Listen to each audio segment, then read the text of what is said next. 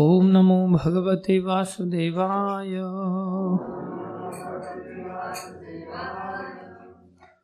ॐ नमो भगवते वासुदेवाय। ॐ नमो भगवते वासुदेवाय।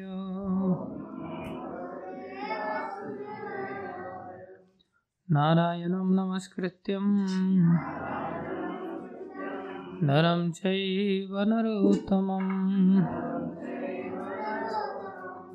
देवीं सरस्वतीं व्यासं ततो जयमुद्धीरये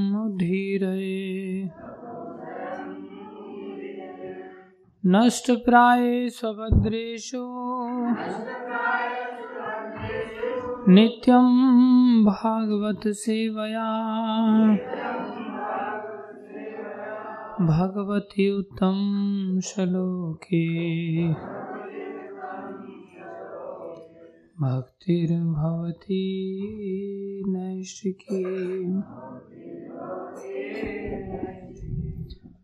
तुम देर से क्यों आता भाई? कहाँ टाइम पे आया? कीर्तन जब चालू होता है, तब आना चाहिए ना? हम्म? कम से टाइम पे आज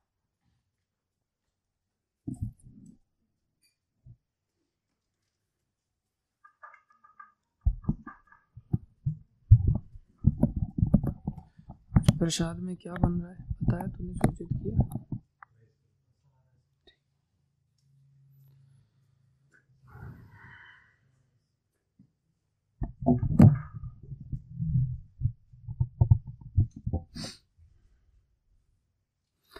आत्मन भावयसेतानि न परा भावयन् स्वयम् आत्मशक्तिम् अवष्टभ्य।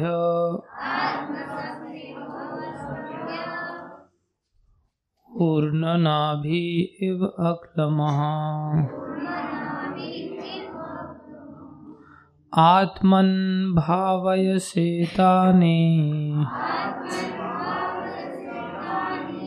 न परा भावयन् स्वयम् आत्मशक्तिम् अवष्टभ्य। ऊर्णनाभिरिवाक्लमः आत्मन् भावयसेतानि न परा भावयन् स्वयम् आत्मशक्तिम् अवष्टभ्य। ऊर्णनाभिरिवाक्लमः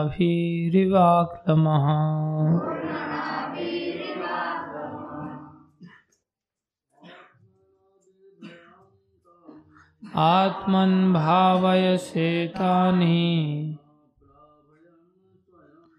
न परा भावयन् स्वयम्। आत्मशक्तिम् अवष्टभ्य। ऊर्णनाभिरिवाक्लमः आत्मभावयसेतानि। न परा भावयन् स्वयम्। आत्मशक्तिरवष्टभ्य पूर्णनाभिरिवाक्लमः आत्मभावयन्सेतानि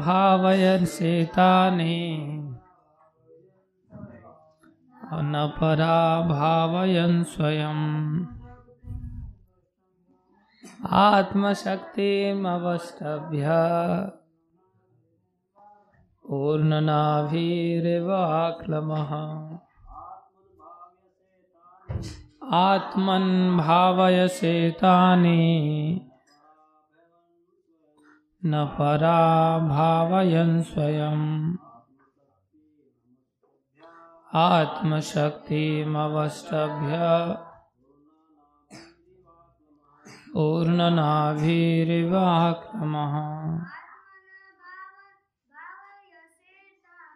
आत्मन् भावयसेतानि न परा भावयन् स्वयम् आत्मशक्तिम् अवष्टभ्य।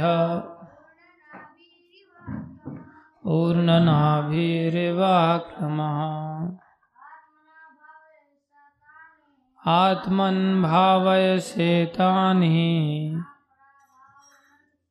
न परा भावयन् स्वयम्। आत्मशक्तिमवष्टभ्य।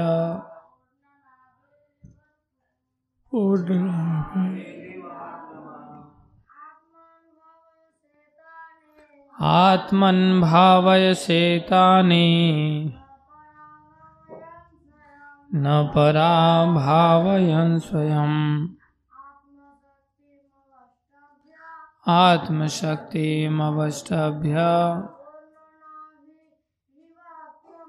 पूर्णनाभिरेवात्मन शब्दार्थ। आत्मन। आत्मनि। अपने द्वारा भाव ऐसे प्रकट करते हैं। तानी, वे सब न, नहीं, पराभावयन। पराजित होकर स्वयं खुद अपने आप। आत्मशक्ति। आत्मनिर्भर शक्ति। अवस्टभ्य नियुक्त होकर पूर्ण नाभि, मकड़ी एव सदृश अक्लमह बिना सहायता के। अनुवाद जिस प्रकार मकड़ी अपने जाले को सरलता से उत्पन्न करती है और अन्यों के द्वारा पराजित हुए बिना अपनी सृजन शक्ति प्रकट करती है। उसी प्रकार आप अपनी आत्मनिर्भर शक्ति को प्रयुक्त करके दूसरे से सहायता लिए बिना सृजन करते हैं। तात्पर्य अर्चनीय बंदनीय प्रातः स्मरणीय जय तो शिल प्रभुपा जी द्वारा शिल प्रभुपाद की जय। आत्मनिर्भरता का सर्वश्रेष्ठ उदाहरण सूर्य है। सूर्य को प्रकाशित होने के लिए किसी दूसरे स्रोत की आवश्यकता नहीं पड़ती। प्रत्युत सूर्य ही समस्त प्रकाशमान वस्तुओं का सहायक बनता है, क्योंकि सूर्य के होने पर अन्य कोई प्रकाशमान वस्तु महत्वपूर्ण नहीं होती। नारद ने ब्रह्मा की स्थिति की तुलना उस मकड़ी की आत्मनिर्भरता से की है, जो अन्य किसी से सहायता लिए बिना अपनी लार से शक्तिशाली सर्जन से अपना जाल, जाला बनाती है। ओम ज्ञानम तिमिरंधस्य ज्ञानंजन शलाकया चक्षुरुन्मीलितं येन तस्मै श्रीगुरुवे नमः। श्रीचैतन्यमनोविष्णं स्थापितं येन भूतले स्वयं रूपकदामियं ददाति स्वपदान्तिकम्। वन्देऽहं श्रीगुरु श्रीयुतामनुकमलं श्रीगुरुन् वैष्णवांशरूपं सागरजातं सैगनारघुनाथान्वितं तं सजीवं सान्द्वैतं सावधूतं परिजनसहितं कृष्णचैतन्यदेवं श्रीराधाकृष्णपदान् सैगनललिता श्रीविशाखान्वितं हे कृष्ण करुणा सिन्धु दीनबन्धु जगत्पति, गोपेश, गोपिका श्री राधा कान्त नमस्तुते तप्त कांचन गौरंगी राधे वृंदावनेश्वरी वृषभानुसुते देवी प्रणमामि। हरिप्रिय वाञ्छाकल्पतरुभ्यश्च कृपा सिन्धुभ्येव च पतितानां पावनेभ्यो, वैष्णवेभ्यो, नमो नमः। जय श्री कृष्ण चैतन्य प्रभु नित्यानंदा श्री अद्वैत गदाधर शिव शनि गौर भक्त वृंदा हरे कृष्णा हरे कृष्णा कृष्णा कृष्णा, हरे हरे। हरे राम हरे राम राम राम, हरे हरे। हरे कृष्णा हरे कृष्णा कृष्णा कृष्णा, हरे हरे। हरे राम हरे राम राम राम, हरे। हरे कृष्णा हरे कृष्णा कृष्णा कृष्णा, हरे हरे। हरे राम हरे राम राम राम, हरे हरे। गुरुवे गौरचंद्राय राधिकाय तदालय। कृष्णाय कृष्ण भक्ताय तद्भक्ताय नमो नमः।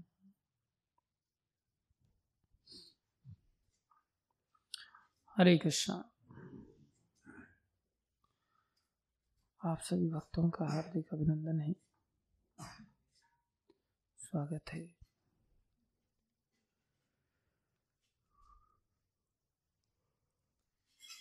गुरु वैष्णव की दया से जो कुछ कहें, कृपा करके ध्यान से सुनिए। देखो, हम सभी जीव भगवान से दूर क्यों हैं? उसका कारण है हमारा अहंकार। चोर चोर, मौसेरे भाई। एक चोर दूसरे चोर के साथ दोस्ती कर लेता है। हमारे अंदर अनेकों दोष अंदर प्रवेश कर जाते हैं।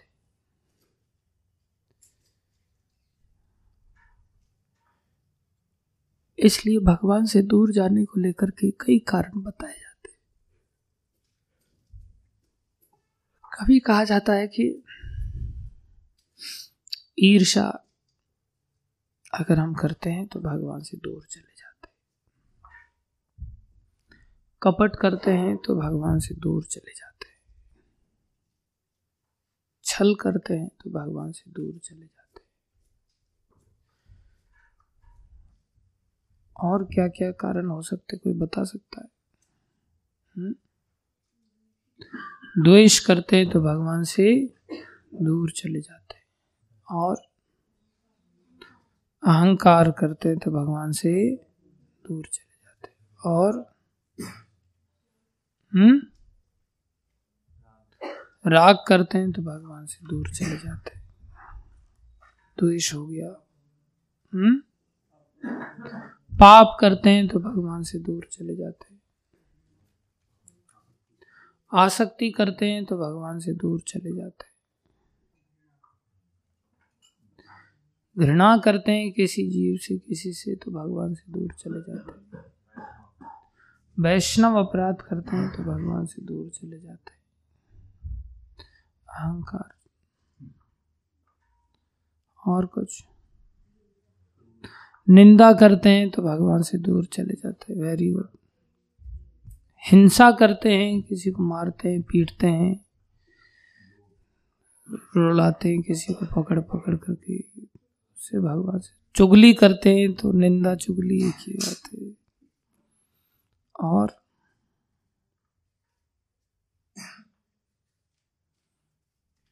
ये बहुत सारी चीज़ें हैं। अपवित्र जीवन जीते हैं शुद्धि नहीं रखते तो भगवान से दूर चले जाते हैं। नाखून बड़े रखते हैं तो भगवान से दूर चले जाते हैं। कपड़े साफ़ सुथरे नहीं पहनते तो भगवान से दूर चले जाते हैं।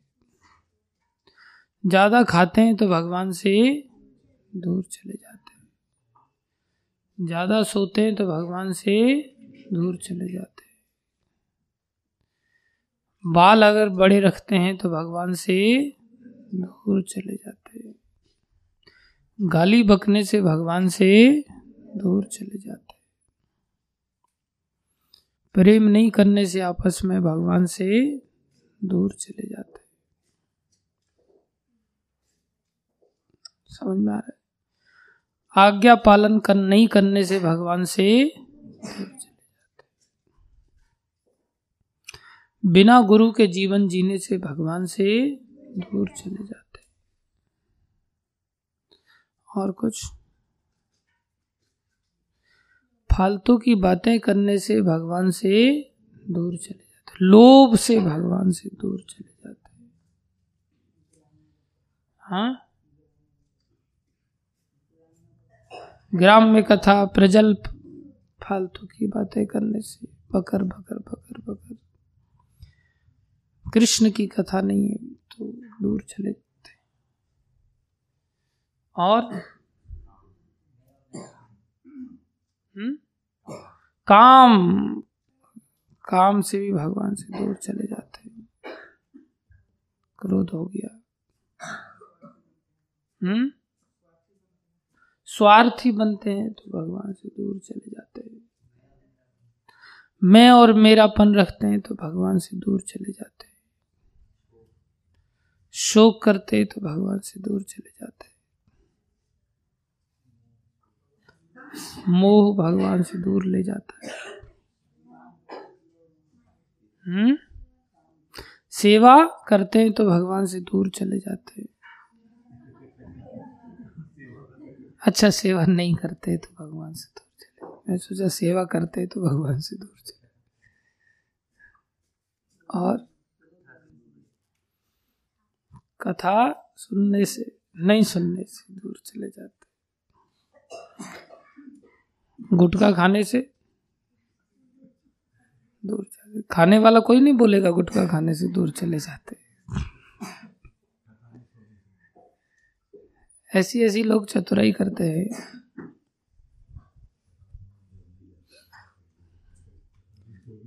ताला लगा है मेन गेट में। और चाबी से ताला खोला जाएगा। आप पूछे कहाँ जा रहे हो? बस यहीं जा रहा हूँ। यहीं हूँ। बस कहीं नहीं जा रहा। यहीं हूँ। कहीं नहीं जा रहा। चार नियम पालन नहीं करने से गुटखा आ गया, उसमें नशा आ गया, चाय पीना आ गया। आप लोग दिमाग दौड़ा रहे अच्छा का हम्म? चार नियम में सब आ जाता है सिगरेट पीने से दूर चले जाते माया से भी दूर चले जाते बाप रे बाप। माया क्या होती है?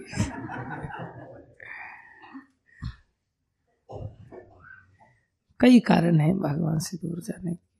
अब आप विद्वान लोग तो दिन भर आप लोग कारण बताते रहोगे। वो अलग बात है कि भगवान से दूर खुद बैठे हुए हैं।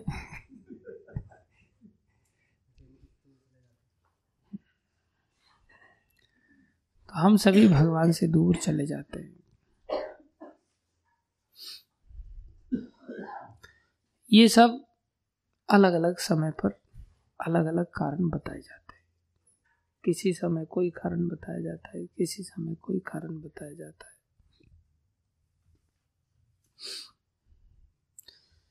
लेकिन इन सब की जो जड़ है इन सब की जो जड़ है, चाहे वो लोभ है, क्रोध है ईर्षा है, दम्भ है, कपट है, छल है, अपवित्रता है, इन सब की जड़ है काम। इन सब की जड़ क्या है? काम। काम है तो फिर बाकी सब चीज़ें हैं, और बाकी सब चीज़ें हैं तो फिर तो दूर जाना ही जाना है। और काम की जड़ क्या है? काम की जड़ हरि नाम वाह। काम हरि नाम से पैदा होता है कि हरि नाम से खत्म होता है। तो काम की जड़ कैसे हो गया हरि नाम इतनी विद्वता मत प्रदर्शित करो। काम है सबकी जड़, सारे दोषों की जड़ काम है। काम मतलब काम मतलब कामनाएँ कामनाएँ मतलब इच्छा। इच्छा मतलब इच्छा मतलब स्वतंत्र इच्छा। कौन सी इच्छा? स्वतंत्र इच्छा। अर्थात मन मर्ज़ी से जीवन जीना। समझ में आ रहा है? उत्तम मोहन प्रभु। इच्छा अनुसार जीवन जीना।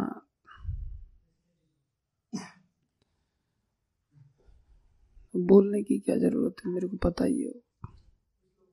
बता दिया ना मैंने आपका नाम लेकर के। जब हम इच्छा अनुसार जीवन जीते हैं,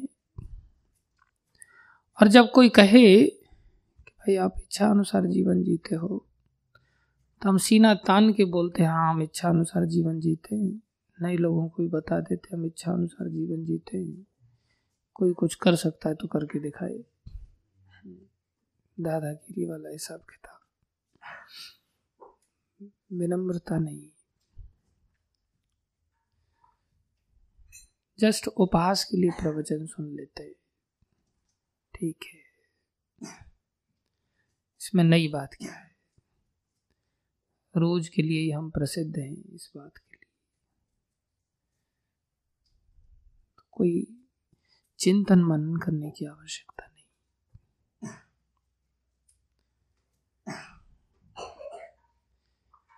तो जब हम मनमर्जी का जीवन जीते हैं, वही कामना का जीवन कहलाता है।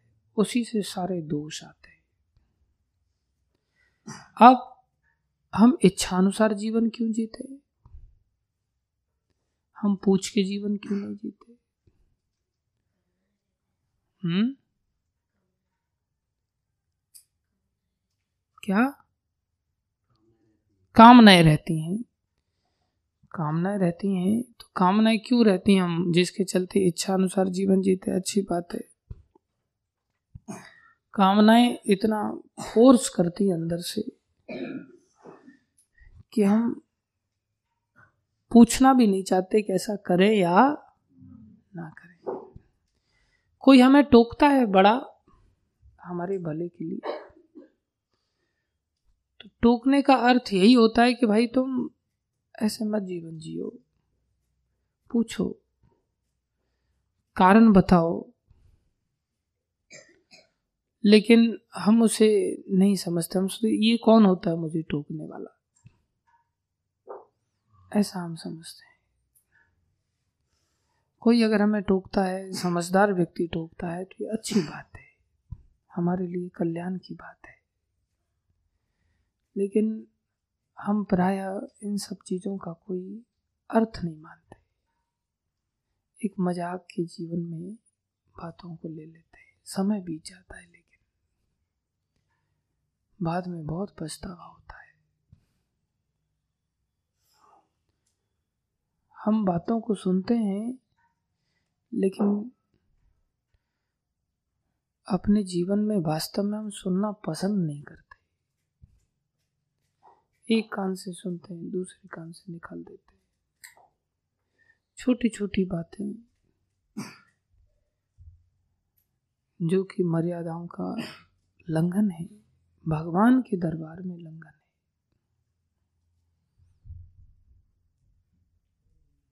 एक बार एक मंत्री गया विदेश में दो लोग बात कर रहे थे। दूसरा मंत्री भी बैठा हुआ था। मंत्री नहीं, प्रधानमंत्री बैठा था देश का। आओ कन्हैया तो उसने उसके सामने पैर के पैर, अपने पैर के ऊपर पैर रख लेते ना कई बार बैठते समय कुर्सी के ऊपर? तो जब पैर के ऊपर पैर रख लेते हैं तो जूते पहने हुए थे। और दूसरा व्यक्ति पास में बैठा हुआ है। तो हमारा पैर दूसरा अगर दाई ओर बैठा और हमने बायां पैर अपने दाएँ पैर पर रखा तो हमारा पैर उसकी ओर होगा कि नहीं? तो हम अगर जूता पहन करके उसकी ओर पैर करें तो अच्छा लगेगा। तो ऐसी घटना घटी। पाकिस्तान का मंत्री था। उसने ऐसा किया। और बाद में सब लोग उसको कहने लगे, देखो कैसा बेवकूफ़ है। इसमें इतनी अकल नहीं अब वो मंत्री तो बन गया, लेकिन उसको बचपन से ये सब चीज़ों की शिक्षा नहीं प्राप्त हो पाई। कैसे बैठना चाहिए, कैसे उठना चाहिए, कैसे व्यवहार करना चाहिए? तो उसका सब संसार में थू हुआ सबने उसका अपमान किया। सब बोले, देखो कैसे गधे लोग मंत्री बने तो जब हमारा बचपन से अच्छी आदतें नहीं सीखते तो वही गंदी आदतें बड़े होकर के बड़े लोगों के बीच में भी हो जाती और फिर उसके कारण हमें ज़्यादा नुकसान उठाना पड़ता समझ में आ रहा है ऐसा कि नहीं? अगर वो बचपन से ही उसको कोई टोकता और उसे स्वीकार कर लेता वो तो उसे ऐसा सुनना पड़ता। नहीं, उसका खुद का भी अपमान हुआ कि नहीं हुआ? कितने लोगों ने अपमान किया? ऐसी छोटी छोटी बातें हैं। इन बातों को हमें अपने आप को सौभाग्यशाली समझना चाहिए। कोई हमें बताता है, सिखाता है, समझाता है। हमें गंभीरता से सीखना चाहिए। जैसे हमने बताया कि भाई, जब हम मंदिर में घुसते हैं तो ये तो भगवान का घर है। भगवान से बड़ा और कौन हो सकता है? तो यहाँ कितनी समझदारी से हमें व्यवहार करना, सीखना चाहिए। तो मंदिर में घुसते हैं तो हम जिस जगह पे हमें पैर पहुँचने चाहिए, वहाँ पर हम चप्पल उतार देते हैं। और कई बार बोला है हमने। लेकिन फिर भी कुछ ऐसे निपट मूर्ख हैं कि उनका दिमाग काम ही नहीं करता। जैसे किसी जानवर के साथ अगर शिक्षा का प्रदान करने का प्रयास किया जाए तो जानवर को अकल आएगी। बहुत कठिन। गाय कीचड़ में घूम रही है और वो दरवाज़ा अगर खुला है तो अंदर घुस जाएगी कि नहीं? घुस जाएगी। कुत्ता कीचड़ में से आया है, दरवाज़ा खुला है तो अंदर घुस जाएगा कि नहीं? क्या ऐसा सोचेगा, बताएगा? अरे, वहाँ रोटी रखी है। तुम इधर आना जरा, वो आधी रोटी मेरे को दे दो। ऐसा बोलेगा वो? बोले, उसको बोले, अरे, तू ही अंदर आकर के ले ले। बोले, नहीं नहीं, मैं आ तो जाता, लेकिन क्या मेरे पैर थोड़ी कीचड़ में गंदे हैं, इसलिए मैं अंदर नहीं आ सकता। ऐसा कुत्ता बोल सकता है। कौन बोल सकता है ऐसा? इंसान बोल सकता है। उसको भान होना चाहिए कि मेरे पैर गंदे हैं, इसलिए मैं गंदे पैरों के साथ अंदर कैसे घुस सकता हूँ? बड़े बड़े लोगों के घर पे जाते हैं तो कितना समझदारी से व्यवहार करते हैं। लेकिन हम भगवान के मंदिर में घुसते हैं तो कुत्ते से भी बदतर हालत में घुस जाते हैं।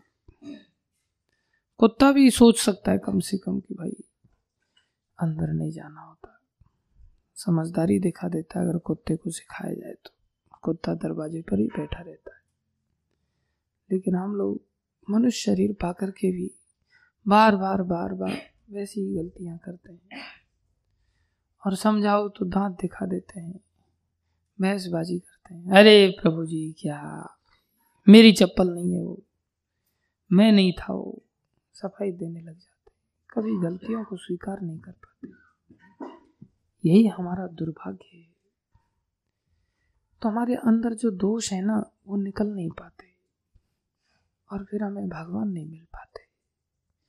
भगवान नहीं मिलने के कारण हमें अनेकों दुख झेलने पड़ते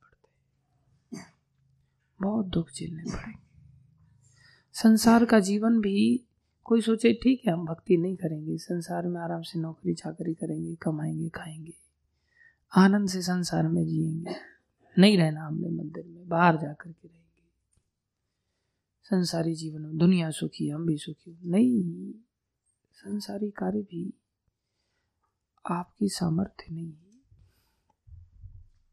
वहाँ भी दुख झेलना पड़ेगा।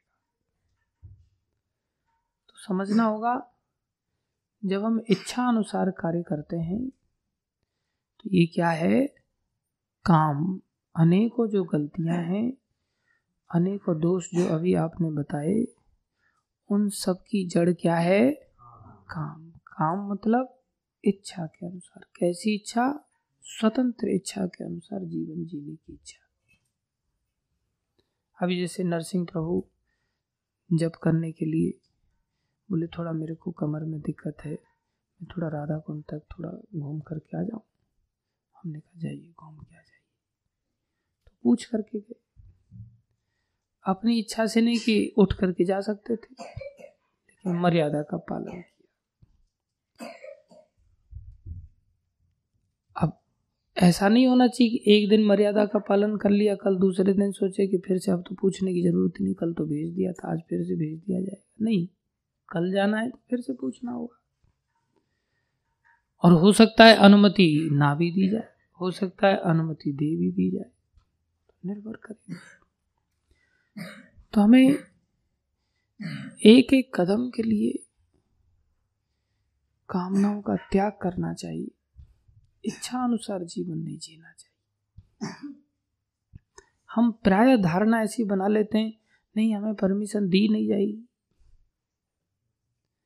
ऐसा हो जाएगा। और ऐसा हो भी सकता है, लेकिन ऐसा ही होगा, ऐसा ज़रूरी नहीं।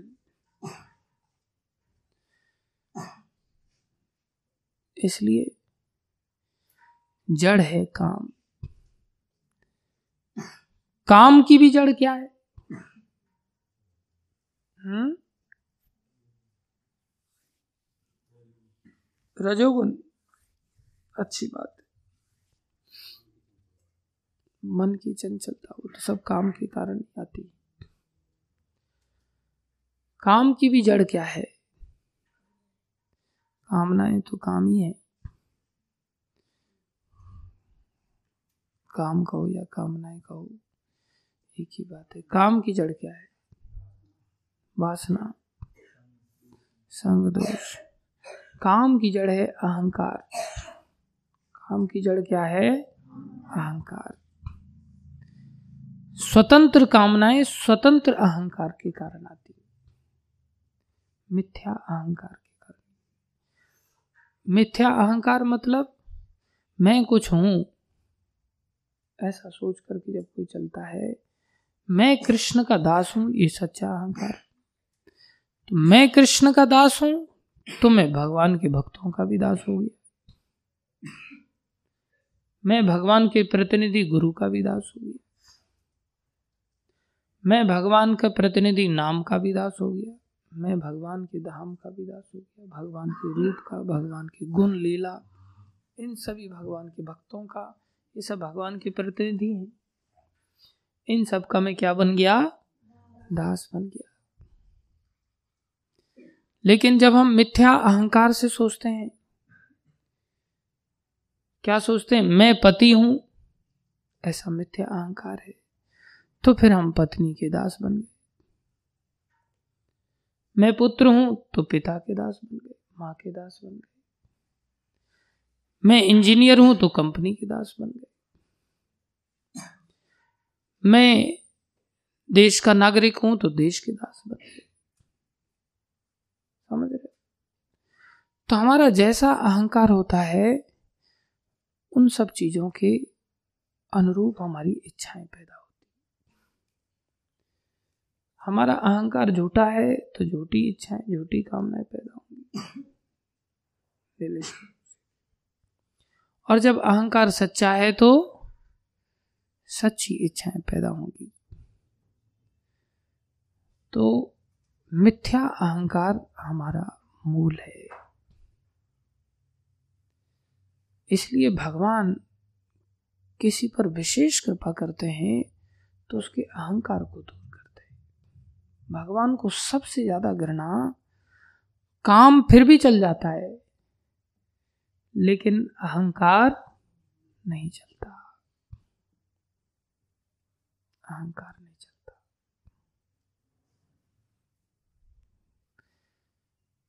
अब अहंकार नहीं चलता तो काम कहाँ से आएगा? अपने आप ही खत्म हो जाएगा। इसलिए भगवान किस पर चोट करते हैं? अहंकार पर चोट करते हैं। भगवान अपने भक्तों के अहंकार को बिल्कुल लाइक नहीं करते। बहुत कृपा करते हैं भगवान। नहीं मानता तो फिर दंड भी देते मान जाता है तो बड़ी कृपा करके भगवान समझाते हम भगवान के अंश हैं, स्वतंत्र हैं। हमारे अंदर भगवान ने थोड़ी सामर्थ्य दी है लेकिन वो हमारी थोड़ी ही सामर्थ्य है। भगवान की सामर्थ्य हमसे सदा अधिक रहती है। और वो थोड़ी सामर्थ्य भी भगवान की सामर्थ्य के अंतर्गत ही है। जैसे ट्यूबलाइट जल रही है। तो ट्यूबलाइट को जलने की सामर्थ्य है, थोड़ी सामर्थ्य है, लेकिन ये भी सूर्य की कृपा से ही है। ये भी किस कारण से है? सूर्य की कृपा से। बोले, सूर्य की कृपा से ट्यूबलाइट का क्या लेना देना बोले, सूर्य उदय होते हैं। तो ग्लेशियर्स पिघलते हैं, पहाड़ों के ऊपर बर्फ़ पिघलती है और वहाँ से पानी नीचे बहता है, नदियाँ बनती हैं। नदियाँ बनती हैं तो नदियों पर डैम बनाए जाते हैं। डैम बना करके वहाँ पर टरबाइंस लगाए जाते हैं। पानी ऊपर से नीचे गिरता है, वो टरबाइन के पंखे के ऊपर गिरता है, पंखा घूमता है, उससे जनरेटर में इलेक्ट्रिसिटी जनरेट होती है। फिर वहाँ से अलग अलग जगह पर उस वायर के द्वारा उस बिजली को पहुँचाया जाता है और फिर बिजली से क्या होता है? फिर ट्यूबलाइट जल रही है। तो ट्यूबलाइट क्यों जल रही है? किसकी कृपा से? सूर्य। सूर्य ना हो तो बिजली बनेगी? नहीं। कोई कहे, हम कोयला से बना लेंगे। अरे, सूर्य की रोशनी के कारण ही कोयला भी बनता है। अगर सूर्य उदय ना हो तो धरती के अंदर ताप नहीं बनेगा। और जब ताप नहीं बनेगा तो धरती के अंदर दबे हुए पेड़ कोयला में परिवर्तित नहीं हो सकते। तो कोयला से बिजली बना रहे हो, डीजल से बिजली बना रहे हो, पेट्रोल से बिजली बना रहे हो, हर चीज़ के लिए जो बिजली है, वो निर्भर है किसके ऊपर? सूर्यदेव ऐसे ही हमारे पास थोड़ी स्वतंत्रता जो है, अलग से जलने की जो ताकत है, अलग से कुछ करने की ताकत है, उसका भी मूल कारण कौन है? भगवान श्री सीधे बैठो, ठीक है मतलब। हम भूल जाते हैं। थोड़ा बहुत कुछ करने की ताकत आ जाती है, उसको कुछ ज़्यादा ही डींगे मारने लगते हैं। जब अहंकार से ग्रसित हो जाते हैं तब हम बर्बादी के रास्ते पर चले जाते हैं। आयुष, सीधे बैठो।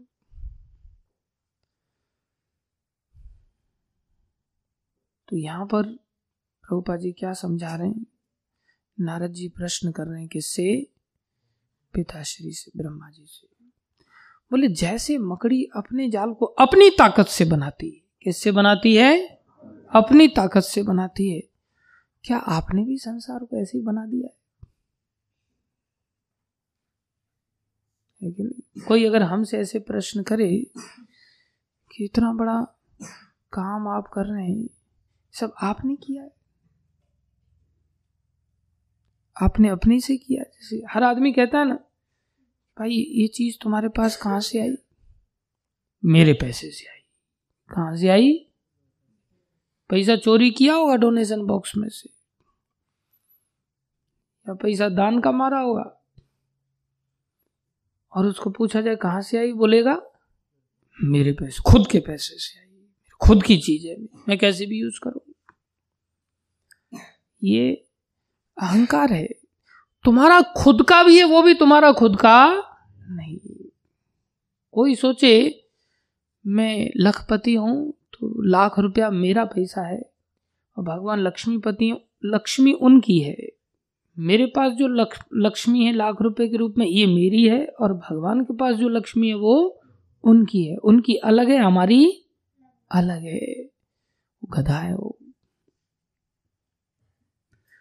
हमारी लक्ष्मी भी वास्तव में उनकी ही है। हमारे पास जो कुछ भी सत्ता है, इस सब सत्ता का कारण भगवान ही है।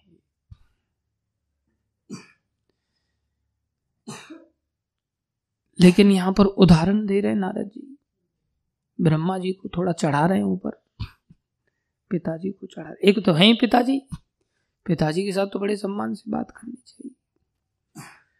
ऊपर से नारद जी भगवान के परम भक्त हैं, वो जानते तो हैं। लेकिन थोड़ा सा देख रहे हैं कि पिताजी की क्या स्थिति है। पिताजी क्या सोचते हैं? तो कई बार ज़रूरी नहीं होता कि बड़ा ही व्यक्ति सबको समझाएगा। छोटे लोगों ने भी बड़े लोगों को समझाने का हक होता है। छोटे लोग भी समझा सकते हैं। अब जैसे हम आपके सामने यहाँ प्रवचन देते कभी आप भी प्रवचन दे सकते हैं। आप भी अपने आप को तैयार ऐसा कर सकते हैं। जैसे मन्यांशु प्रभु को हमने हाँ सोचा कि कभी मन्यांशु प्रभु प्रवचन दें, कभी अन्य लोग प्रवचन दें। तो हमने एक आध भक्त से पूछवाया इनडायरेक्टली मन्यांशु प्रभु ने कहा, भागवतम तो नहीं, लेकिन भगवतीता देख लेंगे। तो अच्छी बात है, ऐसा सोच, हम सोचते थे खुद ऐसा, कि कोई दूसरा व्यक्ति जब बिठा दिया जाता था सोचे बड़ा बोर मारता है। हम भी प्रवचन दे सकते हैं। नए नए जुड़े थे हम। तो अब हमसे जो पहले जुड़ा है, उसको मौका मिली, मिलेगा ना पहले। लेकिन मन में ऐसी इच्छा होती है, प्रभु जी कभी हमें अलाउ करेंगे तो हम भी देंगे। लेकिन प्रभु जी अलाउ करते नहीं। हाँ ये बोर मारता है। हम अच्छा प्रवचन देंगे। ऐसा मन में सोचते थे। फिर प्रभु जी ने हाथ खड़े करवाया। एक दिन उन्होंने हफ़्ते में एक दिन चालू किया, शुक्रवार के दिन। तो पूछा अच्छा आप लोगों में से कौन कौन लहसुन प्याज नहीं खाता? तो कई सारे लोगों ने हाथ खड़ा किया। फिर पूछा कौन कौन जीवन भर नहीं खाएगा? तो जो हाथ खड़े किए हुए तो उन्होंने भी हाथ नीचे कर लिया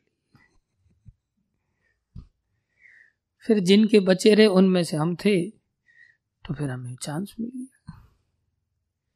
फिर हमने प्रवचन देना चालू कर दिया। फिर हम फंस गए एक प्रकार से। कल्याणकारी तो है, लेकिन अहंकार इससे भी बढ़ता है। बाद में पता चलता है। प्रवचन जब विनम्रता से स्वयं के सीखने के लिए भी, शुद्धि के लिए दिया जाए तो अच्छी बात है।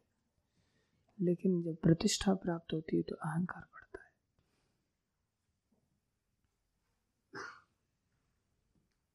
फिर उसे सुधारते हैं गुरुजन। कौन सुधारते हैं? गुरुजन सुधारते हैं। हम लोग मैनर्स नहीं होते, फिर गुरुजन शिक्षा देते एक बार वृंदावन में महाराज प्रवचन दे रहे थे। तो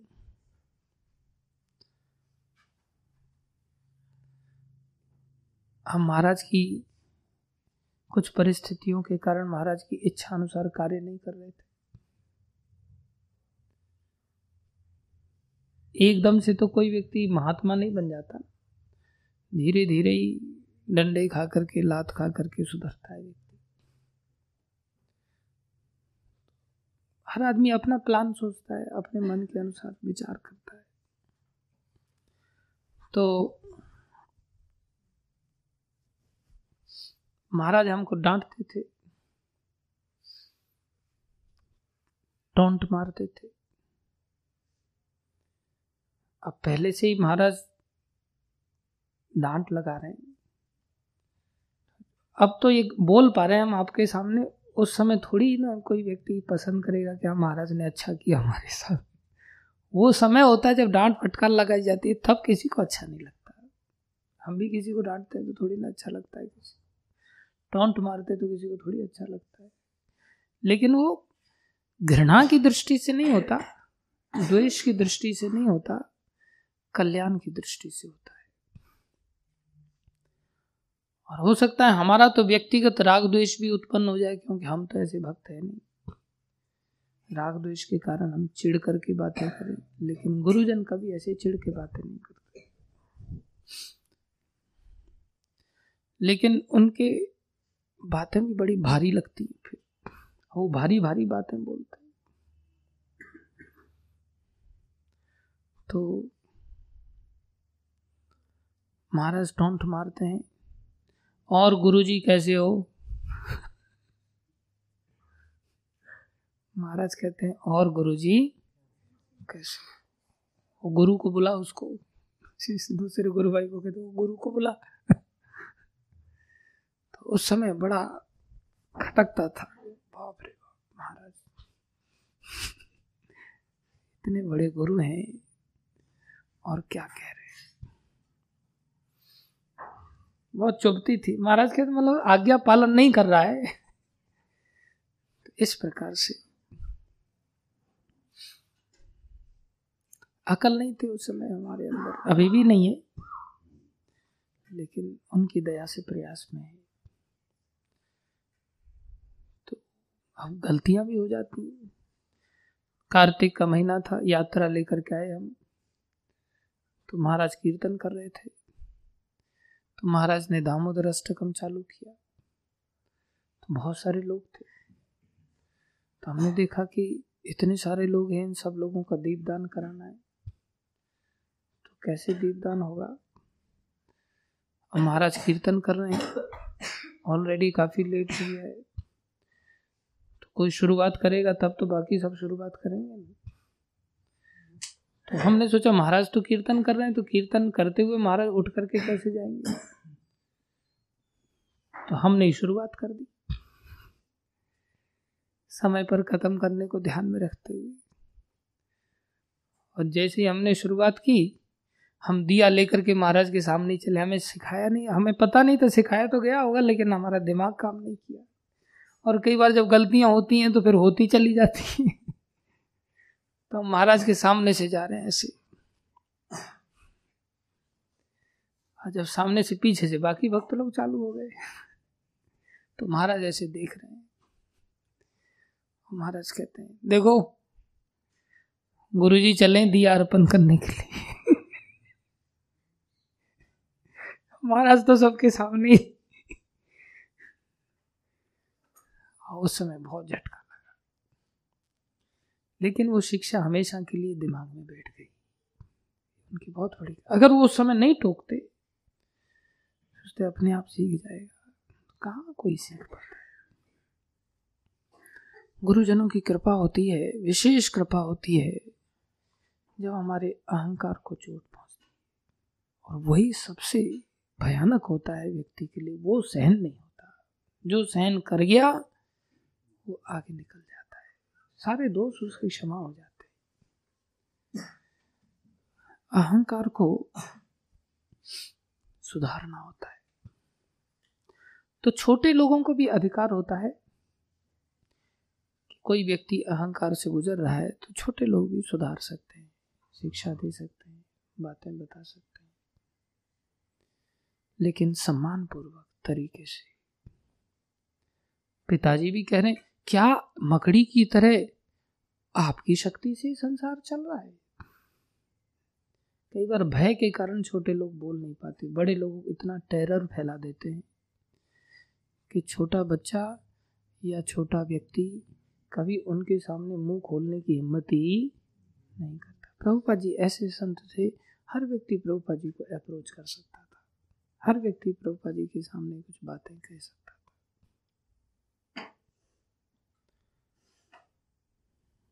हम अपने लिए भी आप लोगों को अनुमति देते हैं। कोई व्यक्ति हमारे अंदर अगर कोई गलती महसूस करता है बिना किसी डर के, बिना किसी भय के। और हम वचन देते हैं आपको कि व्यासासन पर बैठे हैं।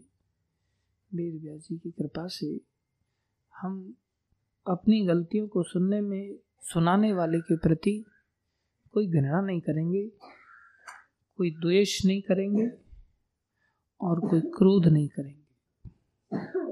ऐसा नहीं कि हम आपकी बात को गांठ बंधा, बाँध करके हृदय में रख लेंगे और मौका आएगा तब वसूली करेंगे। ऐसा पूरा प्रयास करेंगे। वेद व्यास जी की कृपा से प्रभुपा जी की कृपा से, गुरुदेव की कृपा से। और कोई अगर नहीं बता सकता, लिख के भी दे सकता है अपनी सजेशंस प्रभु जी, आप ऐसे भक्ति करें तो आपके लिए और अच्छा हो सकता है। या कोई गलती ऐसी दिखाई देती है तो आपको ऐसा गलती नहीं करना चाहिए। आप मंदिर के लीडर हैं। आपको सब लोग देखते हैं। ऐसा हमारी नज़र में ऐसा कुछ गलत आया। कोई व्यक्ति बता सकता है। लिख के दे सकता है, फिर भी डर हो तो नाम ना लिखे नीचे। तो पता नहीं चलेगा कौन लिख रहा है।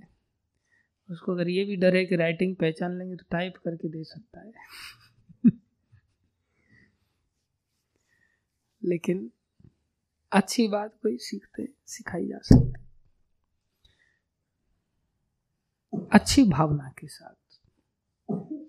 ये ज़रूरी है।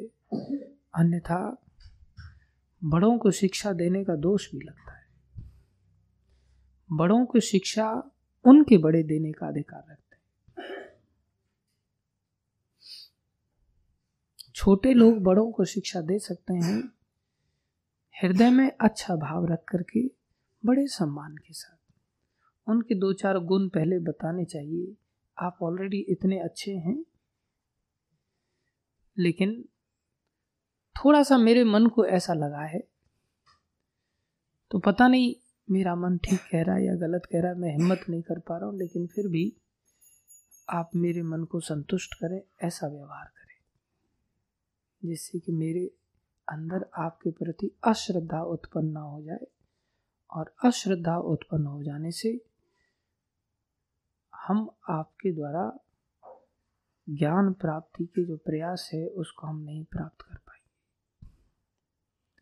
हमारे उद्धार के लिए हम ऐसा आपसे निवेदन करते हैं।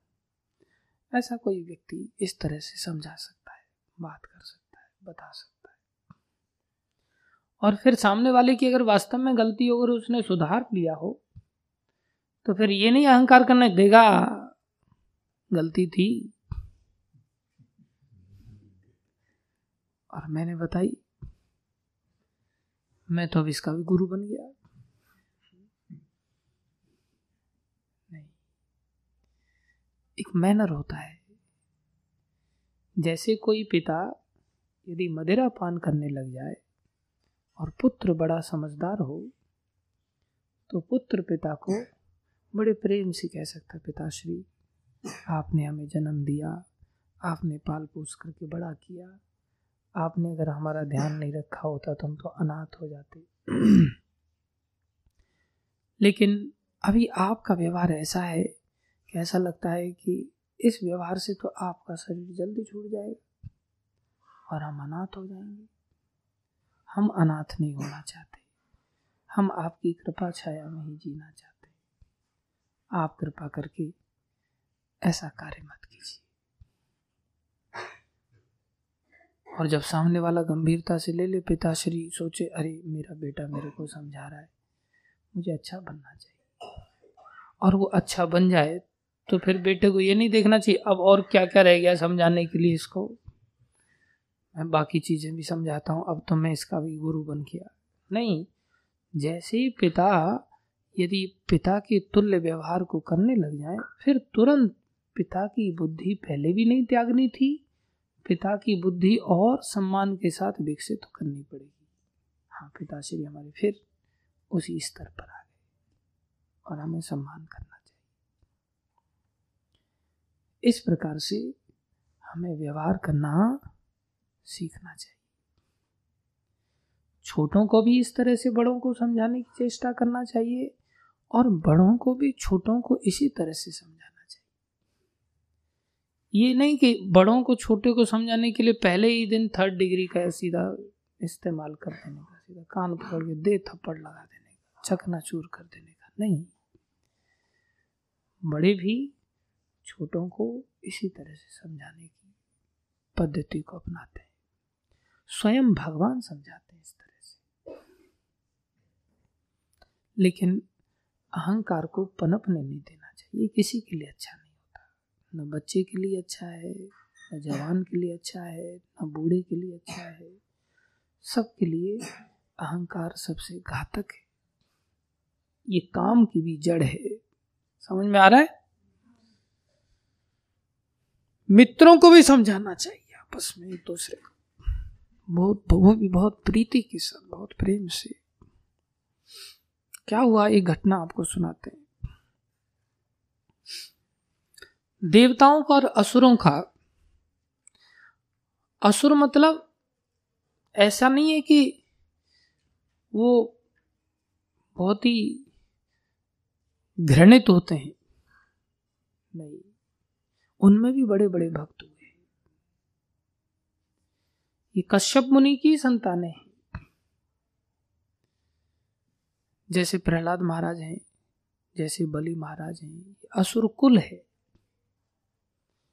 ये भी बड़े बड़े भक्त हुए भगवान के। तो ये दोनों भाई भाई हैं। दिति के जो पुत्र हैं, वो दैत्य कहलाते हैं। दिति के पुत्र क्या कहलाते हैं? दैत्य कहलाते हैं। जैसे कुंती के पुत्र कौनते कहलाते हैं? अदिति के पुत्र आदित्य कहलाते हैं, जैसे सूर्य है, उनका नाम आदित्य आदित्य के पुत्र आदित्य, दिति के पुत्र दैत्य, धनु के पुत्र दानव। धनु के पुत्र दानव कहलाते समझ में आया? और ये सब भाई भाई हैं। अब भाइयों में तो झगड़े होते रहते हैं। ज़्यादातर अदिति के पुत्र, ज़्यादातर अच्छे भक्त हैं। तो अदिति के पुत्र देव भी कहलाते क्यों? क्योंकि वो देव भगवान श्री कृष्ण का प्रतिनिधित्व करते उनके अंदर भक्त होने के कारण अच्छे गुण हैं। तो देवताओं में और असुरों में लड़ाई होती रहती है। तो इसे संग्राम जो होता है, जो लड़ाई होती है, उसका एक नाम दिया गया है। उसका क्या नाम, क्या कहते हैं उसको? देव असुर संग्राम, देवासुर संग्राम। तो जब देवासुर संग्राम होता है तो भगवान किसके ऊपर कृपा करेंगे इसमें? किसके ऊपर? देवताओं के ऊपर कृपा करते हैं। तो देवता लोग जीत भी जाते तो एक बार क्या हुआ? देवता लोग जीत गए। अब जीत जाते हैं तो खुश होते हैं या दुख होते हैं? खुशी होती अब जीतने के लिए तो सब लड़ते हैं कि नहीं? तो सब अपना गुणगान करने लग जाते अरे मैंने उसको आया, उसको मैंने, उसने ऐसा बोला, मैंने उसको ऐसा बोला, पहले तो वाक युद्ध चला हमारे अंदर। और फिर वाक युद्ध के पश्चात फिर हमारा अस्त्र शस्त्र के साथ युद्ध चला। फिर मैंने उसको धूल चटा दी पूरी तरह से। मिट्टी में मिला दी टुकड़े टुकड़े कर दिया ऐसा कर दिया, वैसा कर दिया। तो हर व्यक्ति अब देखो, चार लोग जब बातें करते हैं प्राय संसार में तो सब लोग अपनी अपनी बातें कितनी डींगे मारते हुए करते सब अपनी बातें बताते ना, मैं ऐसा हूँ, मैंने ऐसा किया था, उसके तो मैंने वैसा किया था। प्राय लोग ऐसा कहते हैं। सब अपना प्रदर्शन करते हैं। ये भौतिकतावादी लोगों की पहचान होती है। तो सारे देवता लोग अपनी अपनी डींगे मार रहे थे। अब हुआ क्या? भगवान ये सारा सुन रहे थे। भगवान तो वहाँ उपस्थित ना भी हो तो भी भगवान को सुनाई देता है कि नहीं? कहाँ से सुनाई देता है? कैसे सुनते भगवान हर व्यक्ति की बात? हाँ? परमात्मा रूप में, परमात्मा कहाँ रहते हैं? हृदय में। तो भगवान परमात्मा रूप में हृदय में बैठ कर के हर व्यक्ति की बातें सुनते रहते ये क्या फेंक रहा है? तो अग्निदेव अपने बारे में बोल रहे हैं सूर्य देव अपने बारे में बोल रहे हैं, चंद्रदेव अपने बारे में बोल रहे हैं, वायुदेव अपने बारे में बोल रहे हैं, देवराज इंद्र अपनी डींगे मार रहे हैं। मैंने ऐसा युद्ध लड़ा, मैंने ऐसा युद्ध लड़ा, ये किया मैंने, वो किया, उसको मारा उसको मारा, मैंने उसको जला दिया ऐसा वैसा भगवान देख रहे हैं, अरे, युद्ध तो वास्तव में हमारे कारण जीता गया है, लेकिन ये लोग अहंकार से ग्रसित हो गए, अपने डींगे मार रहे तो क्या हुआ? जीत की खुशी में एकदम पागल हो गए थे वो। तो भगवान ने क्या किया? एक विशाल काय यक्ष का रूप धारण किया। बहुत विशाल। पूरा आकाश घेर लिया भगवान ने। अभी अभी युद्ध समाप्त हुआ था। पूरे आकाश में भयानक स्वरूप वाला यक्ष प्रकट हो गया। अब किसी की नज़र गई बात करते करते देखा कि अंधेरा जैसा छा गया। तो जब नज़र गई तो किसी ने अरे अरे, देखो देखो तो ये क्यों, ये कौन आ गया, ये कौन आ गया? सब आपस में देखने लगे। बोले, इतना विशाल का है शरीर। अभी अभी तो राक्षसों से विजय प्राप्त करके आए। और जीत की खुशी मना रहे थे कि नई आफत कहाँ से आ गई? ये क्या आफत है? ऐसा असुर का रूप तो पहली बार देखा है। आप सोते मत रहा करो, थोड़ा ध्यान से कथा सुना करो। बोलिए नई आफत कहाँ से आ गई? समझ में आ रहा है स्टोरी तो सब घबरा गए। अब जो बड़ी बड़ी डिंगे मार रहे थे, सब एक दूसरे की ओर देखने लगे कि तू हैंडल करे साफत को तू हैंडल कर। अब सब सोच रहे, पहले तो ये पता चली, है कौन? क्या बीमारी है? पहली बार ऐसा देखा आज तक इतिहास में। सृष्टि में ऐसा जीव तो कोई देखा ही नहीं। सकल सूरत से यक्ष दिखाई दे रहा, लेकिन यक्षों की इतनी ताकत कहाँ से आ गई? यक्ष लोग तो देवलोक से नीचे रहते इतना सामर्थ्य कहाँ से आ गया इनके अंदर? कौन है अकेला इतना विशाल का शरीर? तो अग्निदेव का एक नाम है जात वेद क्या नाम है? जात वेद मतलब उनको हर चीज़ की जानकारी रहती संसार की सृष्टि की जितनी वस्तुएँ हैं, उन सब की जानकारी किनको रहती है? अग्निदेव को। तो सब लोगों ने कहा, अग्निदेव, जातवेद जी, आपको तो पता रहता है। आप थोड़ा जाके पता करके आइए। कौन है? तो अग्निदेव एकदम से बड़े प्रसन्न हो गए। मेरे को चुना गया इतनी बड़ी सभा में। मैं साधारण नहीं हूँ। मैं विशेष। जैसे किसी को कोई काम दे दे ना आठ दस लोगों के बीच में, ये ज़िम्मेदारी आपको दी जाती है।